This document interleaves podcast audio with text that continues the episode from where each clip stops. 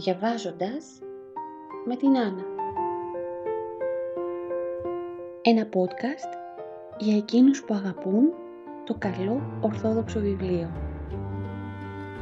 Τι θα λέγατε να κλείσετε τα μάτια, να ησυχάσετε για λίγο το νου και να ακούσουμε παρέα ένα καλό βιβλίο? Βάλτε τα ακουστικά σας, καθίστε αναπαυτικά ή ίσως περπατήστε χαλαρά και απολαύστε τη μαγεία της αφήγησης. Αφήστε για λίγο στην άκρη ό,τι σας απασχολεί και ελάτε παρέα μαζί μου να κλέψουμε λίγη σοφία από την πλούσια ορθόδοξη εμπειρία.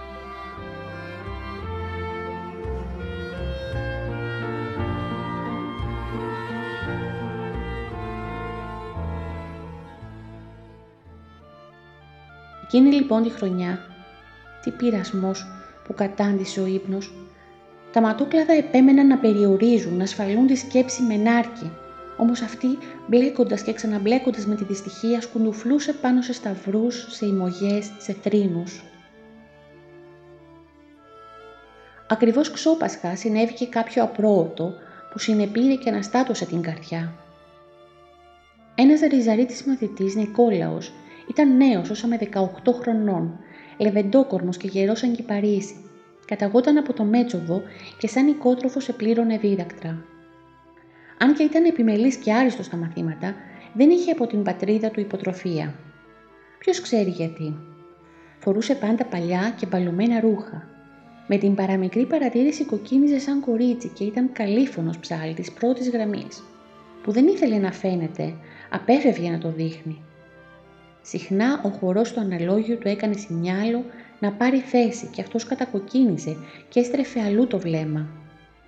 Καλικέλαδο φιλέρι μου αηδώνει. Απέφευγε τις συντροφιές, τα χαριτολογήματα, τα γέλια και στις σπάνιες εξόδους προτιμούσε να τραβιέται σε μια γωνιά και να διαβάζει φιλοκαλία.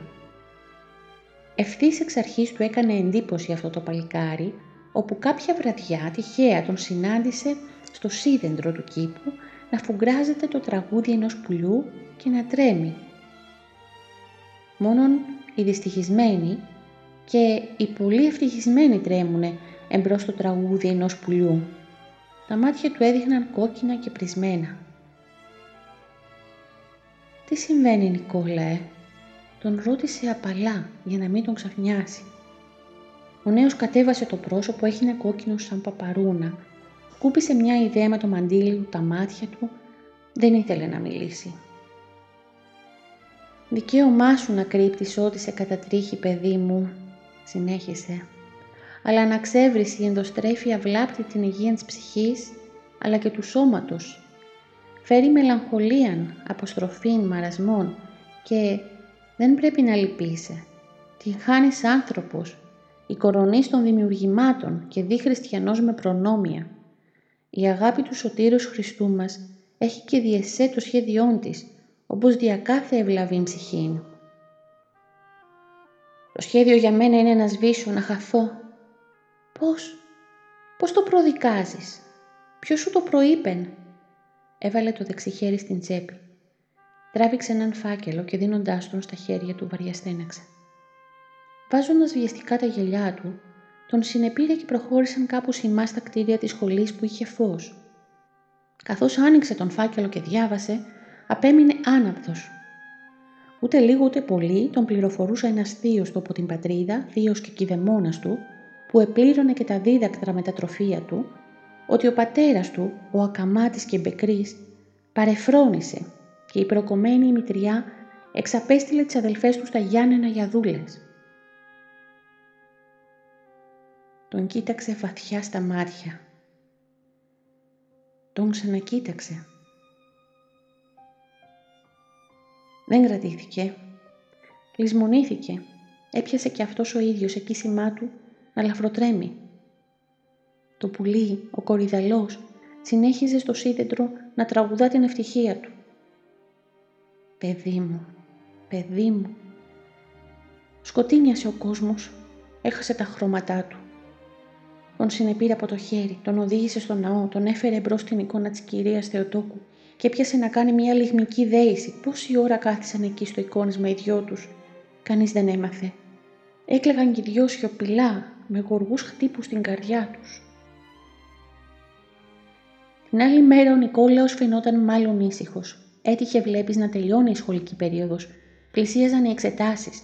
Δεν ήταν και εύκολο να φύγει, να ταξιδέψει για εκεί πάνω, να δει τις αδελφές του και να τα πούνε οι τρεις τους.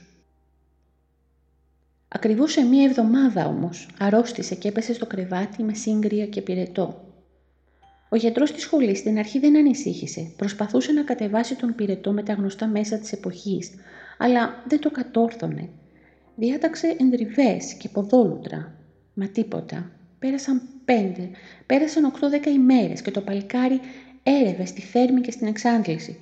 Το χρώμα του έκοψε, τα μάτια του ρουφήχτηκαν, η μελωδική λαλιά του, η ολόγλυκη λαλιά του ατώνησε, έπιασε να σβήνει. Τέλος έγινε ένα ιατρικό συμβούλιο και μην μπορώντας να κάνουν διάγνωση, να εξακριβώσουν την ασθένεια, έβγαλαν απόφαση για καλό και για κακό να τον στείλουν προς ώρας στο απέναντι θεραπευτήριο που είχαν ιδρύσει η Βασίλισσα Όλγα, ο Συγκρός, η Μονή Πετράκη και διάφοροι ευεργέτες. Ο Γενικός Γραμματέας και ένας από την Τριμελή επέμεναν να γράψουν στον κηδεμόνα του και να ξεμπερδεύουν. Μα χρειάστηκε να προσπέσει, να τους παρακαλέσει με πόνο ψυχής.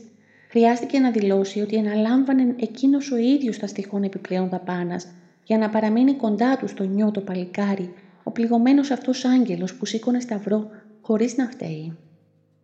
Την βραδιά που θα τον έπαιρνε το αμάξι, το βλέμμα του άνοιξε καινούρια πληγή στην καρδιά. «Βλέπετε, βλέπετε σεβασμιότατε ότι το σχέδιο του Θεού είναι, είναι να πεθάνω», ψιθύρισαν τα ισχνά χείλη. «Αμφιβάλλω, παιδί μου», τόλμησε να προφέρει. Και από την άλλη μέρα δεν έπαψε στιγμή στις ολονύκτιες δεήσεις εμπρός στην Αϊπάρθενο. «Κύρια Θεοτόκε, σας παρακαλώ δια των Νικόλαων, σας συγκετεύομαι σιτεύσατε στον ιόν σας, ή να μας τον παραχωρήσει γένοντα. Υπόσχομαι με τα σπενιχράς μου ικανότητας να σας προσφέρω λίγας σε ευχαριστηρίους οδάς. Την χάνει, ως γνωρίζετε, λίαντε τραυματισμένος. Ω το καλικέλαδον και φιλέριμον του το πλάσμα, Κύρια, Κυρία Θεοτόκε». Η χαραυγή τον έβρισκε κατάκοπο, εξαντλημένο. Στα μαθήματα κόπηκε η όρεξη, το σφρίγος, ο άκρατος ενθουσιασμός. Στα μαθήματα που ήταν υποχρεωμένος να παραδώσει και να διδάξει. «Θα αρρωστήσετε, σεβασμιότατε, και άλλη μονό μας», του ψιθύριζε καταφοβισμένος ο μικρός του φίλος από τη Λαμία, ο Κωνσταντίνος ο Σακόπουλος. Κάθε λίγο και λιγάκι πεταγόταν απέναντι, παρακολουθούσε την πορεία της νόσου. Κρατούσε συντροφιά στο βυθισμένο σενάρκι παλικάρι, σαν γονιός, σαν μάνα. «Αυτό δεν μπορώ να το καταλάβω», του πέταξε κάποιο μεσημέρι που τον είδε να τρικλίζει από κόπωση ο Γραμματέας. «Εδώ και οχτώ χρόνια έπεσε η επιδημία ευλογιάς και θάψαμε δώδεκα. Ασθενή της, ασθενό», ψιθύριζε με φωνή σπασμένη. Το Σάββατο που ακολούθησε παρακάλεσε, ζήτησε να έρθουν στην ολονυκτία δέηση όλοι όσοι ήθελαν από τους συμμαθητές και το προσωπικό. Γέμισε ο ναός. Ήρθαν σχεδόν όλοι. Στάθηκε κάτι το πολύ συγκινητικό. Η συμπόνια ήταν ανέκαθεν μία από τις αρετές της φυλής. Και η κυρία Θεοτόκος έκανε την ευεργεσία και γλίτωσε από βέβαιο θάνατο τον Νικόλαο. Δύο-τρεις ώρες που κατάφερε να αποκοιμηθεί μετά τη λειτουργία, την είδε ολοζώντανη στον ύπνο. Την είδε στη μεγαλειώδη της παρηγορητικής σεμνότητα να προσπερνά από το προσκέφαλό του. «Ηρέμησε, τέκνον, ο Κύριος θα θεραπεύσει τον νέον». Το μεσημέρι στην τράπεζα ξαναβρήκε τον παλιό εαυτό του. Το ανακοίνωσε σαν προσμενόμενος αγγελιοφόρος. Τα χείλη του το ξεβαναγαλίαζε.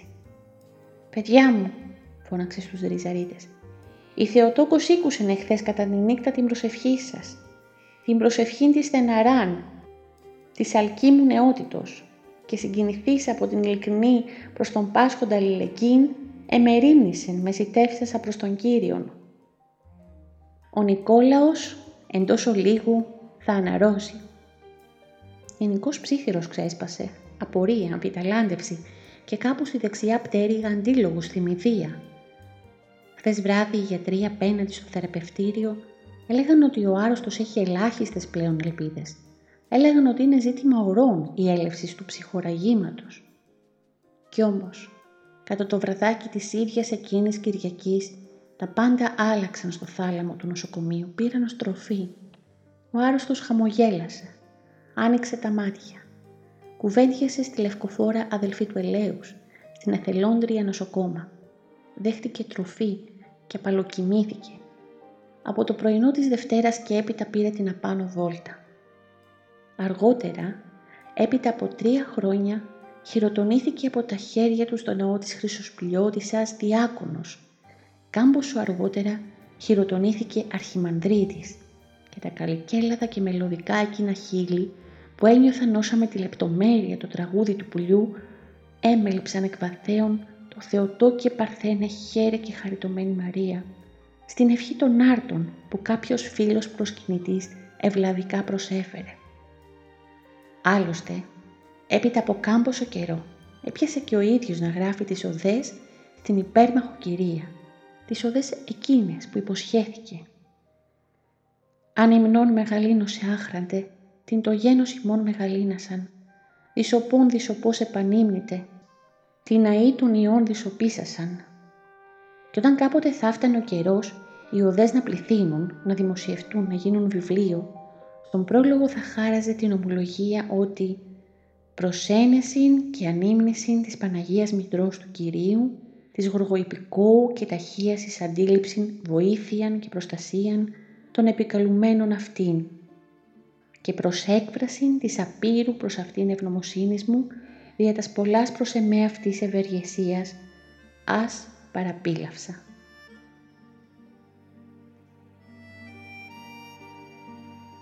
Ενάμιση περίπου χρόνο πιο έπειτα από το περιστατικό της θεραπείας του καλήφωνου παλικαριού από το Μέτσοβο, όταν πια η χώρα αναστατώθηκε από την Επανάσταση της Κρήτης και τον άτυχο ελληνοτουρκικό πόλεμο του χίλια οκτακόσια ενενήντα επτά, τον πόλεμο που γέμισε φοβία και απόγνωση Αθηναίους, επαρχιώτες, χωριανούς, νησιώτες και ναυτικούς, ο Ριζαρίτης Κωνσταντίνος Σακόπουλος, ο μικρός φίλος και προστατευόμενος του Γενικού Διευθυντή, έγραψε το ακόλουθο γράμμα σε κάποιον παλιό συμμαθητή του και λίγο μακρινό του συγγενή στη Λαμία.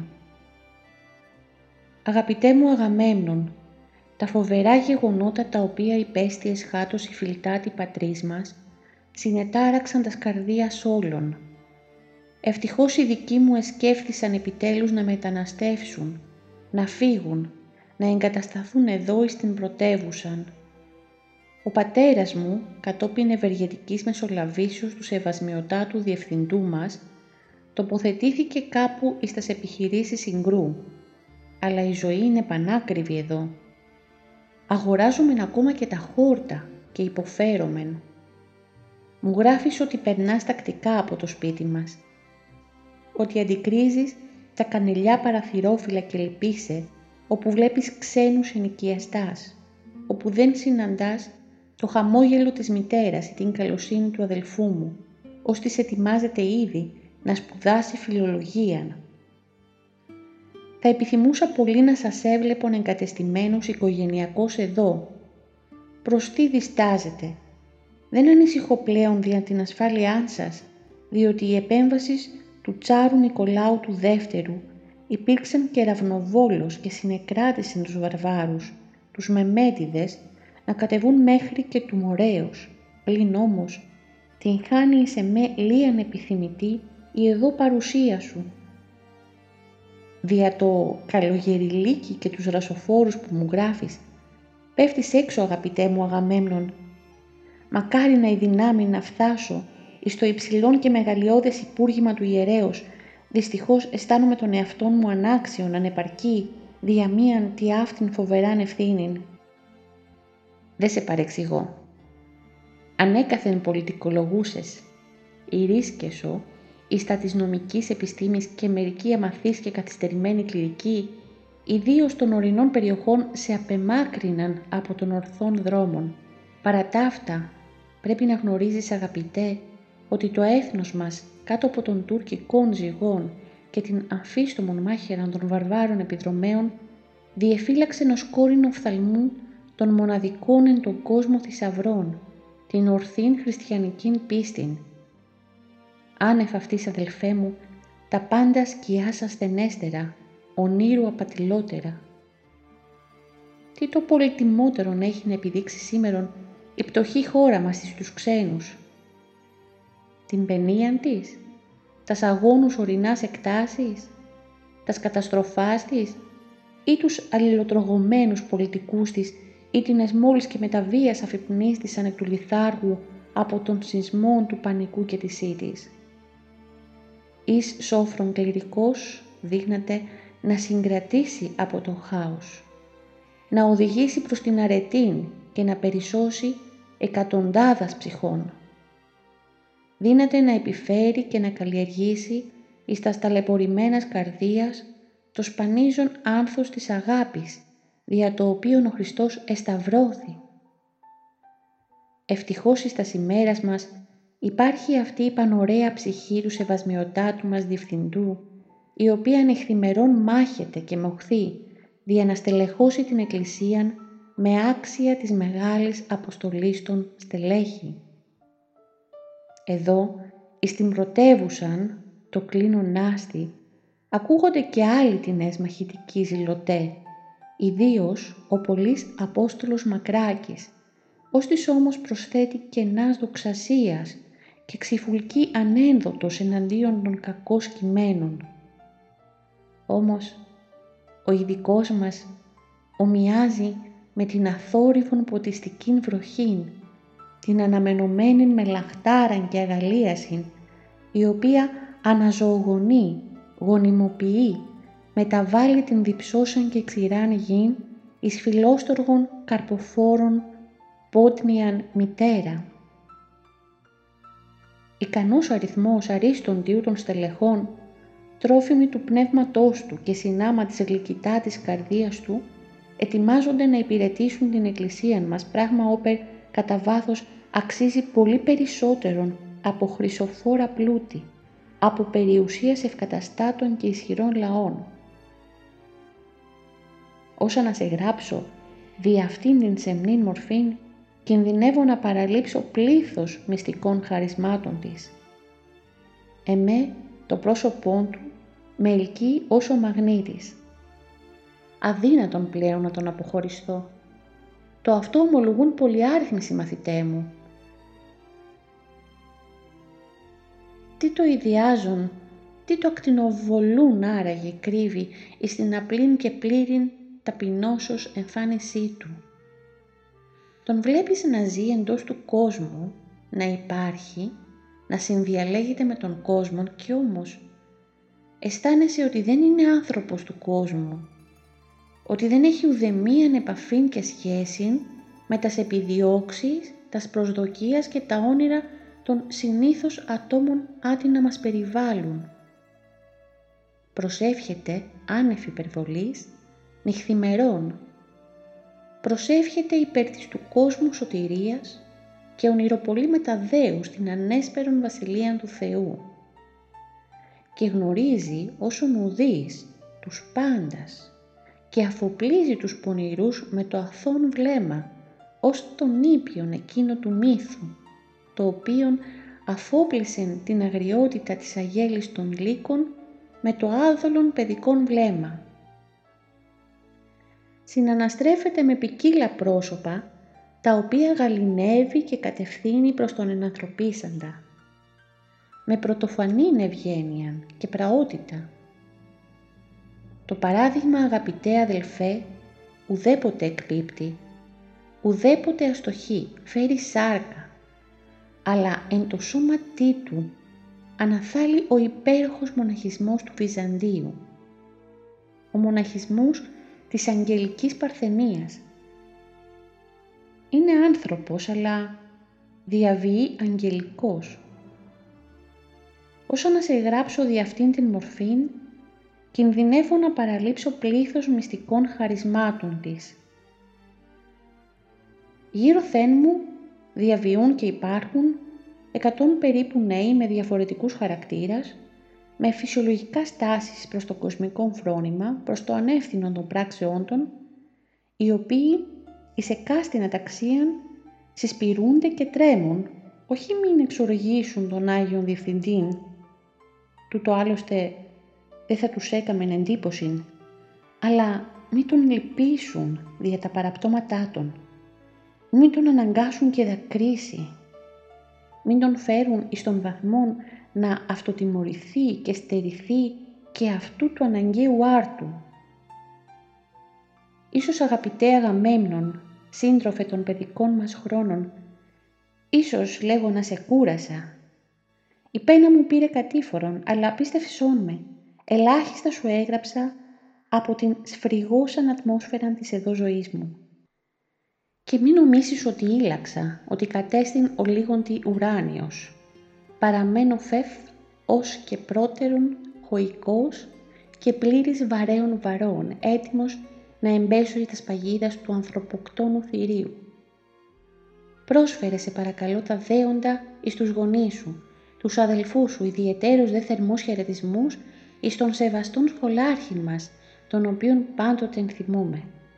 Σε ασπάζομαι με πολλήν αγάπην, Κωστής Σακόπουλος.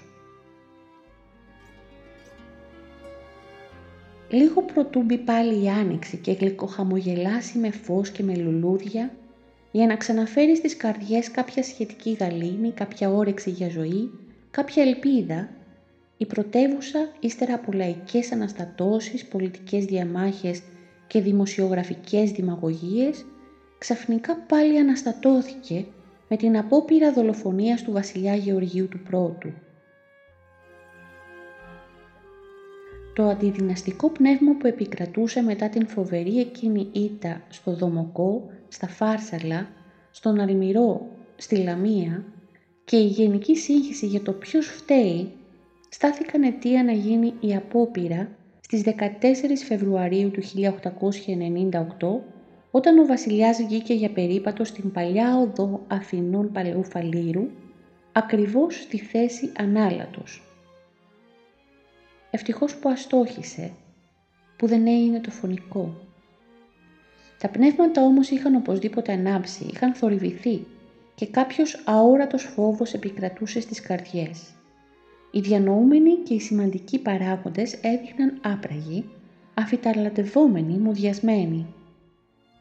Στο γραφείο της γραμματείας της σχολής, πέντε μέρες αργότερα από την απόπειρα, δύο μέλη από το πολυπρόσωπο δεκαμελές συμβούλιο και ο γενικός γραμματέας συζητούσαν με έξαψη και πάθος απάνω στα πολιτικά, απάνω στη νέα συνοριακή διαρρύθμιση και ιδιαίτερα απάνω στην αποζημίωση που υποχρεώθηκε η Ελλάδα να δώσει στον Σουλτάνο για τον άτυχο πόλεμο. Τα τέσσερα εκείνα στρογγυλά εκατομμύρια χρυσές λίρες που για να τα καταφέρει να τα βρει, ζητιανεύοντας την Ευρώπη, αλυσοδέθηκε εφόρου ζωής με διεθνή οικονομικό έλεγχο. Όταν ξαφνικά πάνω στο φόρτε της λογομαχίας, κάποιος τρίτος, κάποιος από τα μέλη της Επιτροπής, με το παρατσούκλι Καρίτσος, ευσταλής υπηρώτης μεγαλέμπορος, γύρισε στον γραμματικό και είπε «Ο Νεκτάριος εδώ ούτε καν αναμειγνύεται, δεν του καίγεται καρφί». Η έξαψη και το πάθος μονομιάς σκόπηκαν. Η συζήτηση ξέφυγε από το αμόκ της φοβίας και ακολούθησε άλλο δρόμο. «Ετοιμάζεται για το Άγιον Όρος», αποκρίθηκε ο γραμματέας. «Ζήτησε από τον Οικουμενικό Πατριάρχη σχετική άδεια για το καλοκαίρι. Έχει ανάγκη από χρήματα». «Γιατί?» «Ό,τι είχε και δεν είχε το μοίρασε. Τα έκαμε λιμοσύνη, αλλά εντωμεταξύ εξετύπωσαν και το σύγγραμμά του. Μπέρδεψε με τυπογράφους». «Ποιον σύγγραμμα?» «Δεν το ξέβρετε?» έκαμεν εντύπωση στους πανεπιστημιακούς.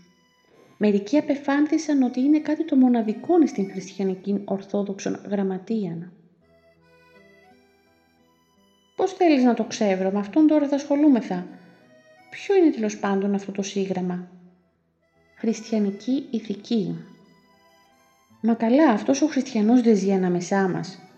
Δεν αναπνέει την αχλή των γεγονότων, δεν φοβάται. Δεν πάσχει όπως όλοι μας ψυχικός. Να σας πω, έκανε χαμηλώνοντας τη φωνή ο γραμματέας. Δεν ασχολείται με την πολιτική. Δεν παρακολουθεί τα γεγονότα. Δεν διαβάζει εφημερίδας. Ε, που και που διαβάζει. Ο κύριος σκοπός της ζωής του όμως, όπως δεικνύουν μέχρι τούδε τα πράγματα, είναι να προπαιδεύει ιερείς για το έθνος. «Α, ζηλωτής πέραν του δέοντος», συμφώνησε το άλλο μέλος, κάποιος ανώτερος εκπαιδευτικός από τη Σμύρνη. «Μα, μα σας παρακαλώ, τούτο το οποίο υπερβαλλόντος τονίζετε, κύριοι, είναι ως αν να κομίζετε γλάφκα εις Αθήνας. Τι θα πεις ζηλωτής?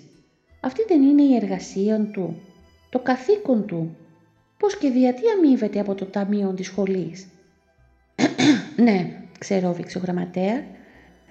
«Έως τώρα όμως αυτός ο σκοπός καρκινοβατούσε. Λυσμονείται τα σέριδας και τας διαμάχας του παρελθόντος». «Ε, καλά, ε, τότες ήταν και άλλα θέματα στη μέση. Μην προχωρείς τόσον». «Με συγχωρείς, ελυσμόνησα. Πώς είπες τον τίτλο του βιβλίου?» «Χριστιανική ηθική της Ορθοδόξου Ανατολικής Εκκλησίας». Το έγραψε δια του σπουδαστάς, προς χάριν των σπουδαστών της Ριζαρίου. Παρακολουθούσα πέρσι, που σχεδόν ξενυχτούσε ολόκληρον τον περσινόν χειμώνα και ο λίγον προτού ξεσπάσει η ήττα, η υποχώρηση του στρατού, το είχε αποπερατώσει. Ευθύς μετά τα γεγονότα εφρόντισε να έβρει εκδότην, να έβρει μερικούς συνδρομητάς. «Μα εφόσον λέγεις ότι εγένετο παραδεκτών από τους περί την επιστήμην, ότι εγένετο συζήτησης επ' αυτού, θα πουληθεί, θα εισπράξει, θα αμυφθεί». «Μπα, δεν βαριέστε. Τα περισσότερα τα δωρίζει, τα προσφέρει στους αριστούχους, εις τους έχοντας, όπως λέγει, ιερών ζήλων, εις τους φιλομαθείς. Και όπως γνωρίζετε, αυτοί την χάνουν άποροι, υπότροφοι, κατά το δι λεγόμενον απέντεροι». «Περί τίνος δηλαδή πραγματεύεται?» Μ, «Ναι, δεν το εμελέτησα, δεν μου έμεινε διαθέσιμος χρόνος. Απλώς το φιλομέτρησα, περί, περί της ηθικής αναγεννήσεως του ανθρώπου, περί των καθηκόντων του ανθρώπου». «Το αγόρασες δια να τον ενισχύσεις?» «Ε, μα τι λέτε, περισσεύουν πλέον χρήματα δια αγοράς εντύπων. Μου το εδόρισεν και με αφιέρωσιν μάλιστα. Άλλωστε, όποιος το ζητήσει το δίδει. Να τώρα, αν περάσετε από το γραφείο του και...» «Και τι το οφείλει, ως προανέφερες?» «Ε, μάλιστα». «Καθώς μονθάνω», έπιασε να λέει το άλλο μέλος, ο εκπαιδευτικός, «δια της προσωπικής αγαθότητος, ήγουν δια της αρετής, επέτυχε να επευληθεί εις τους σπουδαστάς. Επέτυχε να δημιουργήσει το λεγόμενο ψυχολογικό κλίμα, το κλίμα αμοιβαίας κατανοήσεως και συνεργασίας. Αυτό ήδη γίνεται στην Ευρώπη, αλλά με διαφορετικό τρόπο». «Με ποιον?» «Δια της καθόδου του διδάσκοντος εις τας επιδιώξεις και τας θέσεις του διδασκομένου». «Και τι την χάνει αυστηρός και δεν απομακρύνεται από τις παραδόσεις», πρόσθεσε ο γραμματέας, μόνο που... Εξακολούθησε. «Γιατί διέκοψες?» «Αποτελείωσε αυτό που προετίθεσαι να εκφράσεις». «Μόνον που με την τριμελή σχεδόν πάντοτε διαφωνεί». Ε, «Αυτό ακριβώς μανθάνω», ερέκασε τρίβοντας τη γροθιά στο γυλαίκι του το πρώτο μέλος, ο έμπορος. «Τι τα θέλετε, είναι ομός, προσκολλημένος εις τους καλογύρους. Δεν εννοεί να απαγκιστρωθεί από τον Μεσαίωνα. Σήμερα ο κόσμος αναγεννάται, καθώς με βεβαιώνει ο ιός μου, ο οποίος, όπως γνωρίζετε, την χάνει πανεπιστήμων, πτυχιούχος του Πανεπιστημίου του Μονάχου». «Αναγεννάται», ψέλησε ο γραμματέας. «Επί ποιον άραγε βάσεων?» «Δεν γνωρίζω επακριβώς. Εκείνος ως ειδικός μπορεί να σας το αναπτύξει, πλην όμως δεν του περισσεύει χρόνος. Υπεσχέθη εις επιστήμονας ότι κατά αυτά θα δημοσιεύσει εις τας εφημερίδας. Τι περίπου πρόκειται δια των θρίαμβων της επιστήμης, σιγοφώναξε ο εκπαιδευτικός. Το γνωρίζω, δηλαδή, ρώτησε ο γραμματέας. Ο δέκατος ένατος αιών ως γνωστόν ψυχοραγεί, ο εικοστός με τον θρίαμβον της μαθηματικής επιστήμης και τας εφευρέσεις, θα καταστεί κατά γενική νομολογία των σοφών του κόσμου, αιών του θριάμβου του ανθρώπου. Τα πάντα θα περιέλθουν εις την εξουσία του, εις τον απόλυτον έλεγχό του. Η θνησιμότης θα περιοριστεί εις το ελάχιστον. Το βιωτικό επίπεδο θα ανέλθει. Η ευτυχία θα είναι ζήτημα θελήσεως του ατόμου και ζήτημα συμμετοχής εις των πολιτισμών. Κάθε τι σχετικό με τας προλήψεις και την θρησκεία θα παραμείνει ανάμνησης. Ακριβώς, συμφώνησε ο έμπορος. Τι λέγει ως προς αυτά ο Σεβασμιότατος, ο κύριος Γενικός? Εμέ ρωτάτε, έκανε ο γραμματέας. Εσάς βέβαια, εσείς έρχεστε εις καθημερινήν επαφήν μαζί του. Τι να σας πω, δεν τα παραδέχεται αυτά. Το βλέπετε, είναι προσκεκολλημένος εις τους καλογύρους. Ο ιός μου, ο πανεπιστήμων μου εφιστά την προσοχή, μου λέγει ότι η σχολή χρειάζεται εξυγχρονισμών, αναπροσαρμογή με τα επικρατούντα εις τους πολιτισμένους λαούς. Διαλαλεί, συνέχισε ο γραμματέας, ότι η απομάκρυση από τον Χριστόν θα επιφέρει ταραχάς, σκότος, πολέμους, καταστροφάς. Δια τούτος συνέγραψεν και το εν λόγω σύγγραμμα, διαναστρέψει και στηρίξει τας πεπιθήσεις των νέων εις των θεμέλιων λίθων των εκ της παρθένου τεχθέντα. Μ, καθυστερεί, δεν παρακολουθεί την επιστήμη, ανάκραξε ο υπηρώτης. Εκάστην πρωίαν να του αγοράζετε τα επιστημονικά περιοδικά και τας εφημερίδας εις χρέωσή μου. Ακούτε? Μάλιστα. Και επιφυλάσσομαι, όταν θα δημοσιεύσει επιστημονικάς σαν ανακοινώσεις ο ιός μου, να του επιστήσω την προσοχή.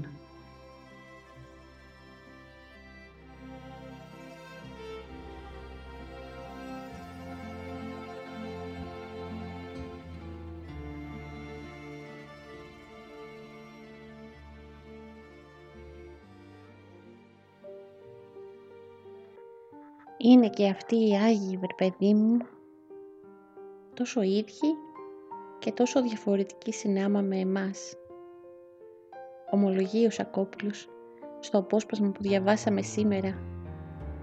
Τον βλέπεις να ζει εντός του κόσμου, να υπάρχει, να συνδιαλέγεται με τον κόσμο και όμως αισθάνεσαι ότι δεν είναι άνθρωπος του κόσμου, ότι δεν έχει ουδεμίαν επαφήν και σχέση με τας επιδιώξεις, τας προσδοκίες και τα όνειρα των συνήθως ατόμων, άτι να μας περιβάλλουν.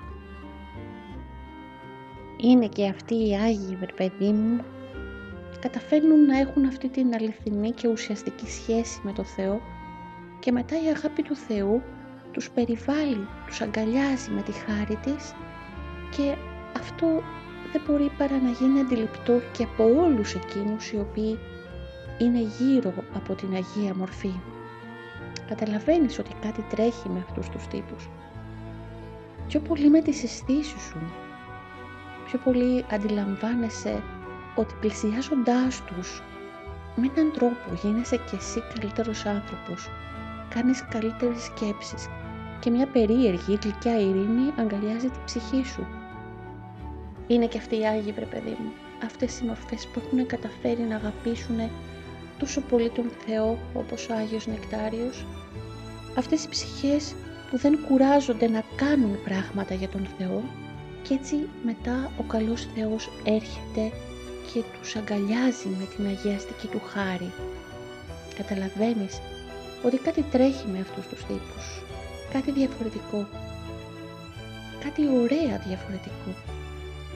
Είμαστε τυχεροί. Ζούμε σε χρόνους που η αγάπη του Θεού ε, φανέρωσε πολλούς Αγίους. Ο Θεός μας παρηγορεί με τον τρόπο αυτό και δεν πρέπει να χάνουμε την ελπίδα μας.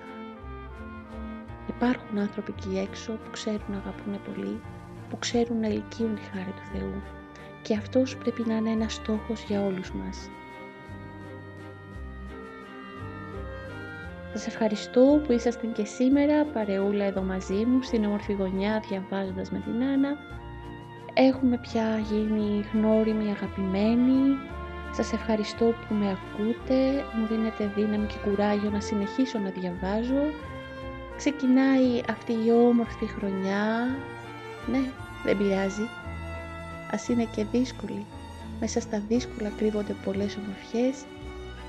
Μην ξεχνάτε να διαβάζετε βιβλία αγαπημένα, γεμάτα από ωραίες ιδέες, ωραίες σκέψεις, ωραία νοήματα. Βιβλία τέτοια που μπορούν και αυξάνουν το μέσα μας. Σας ευχαριστώ ολόθερμα. Καλή ψηφιακή αντάμωση σε λίγες μέρες.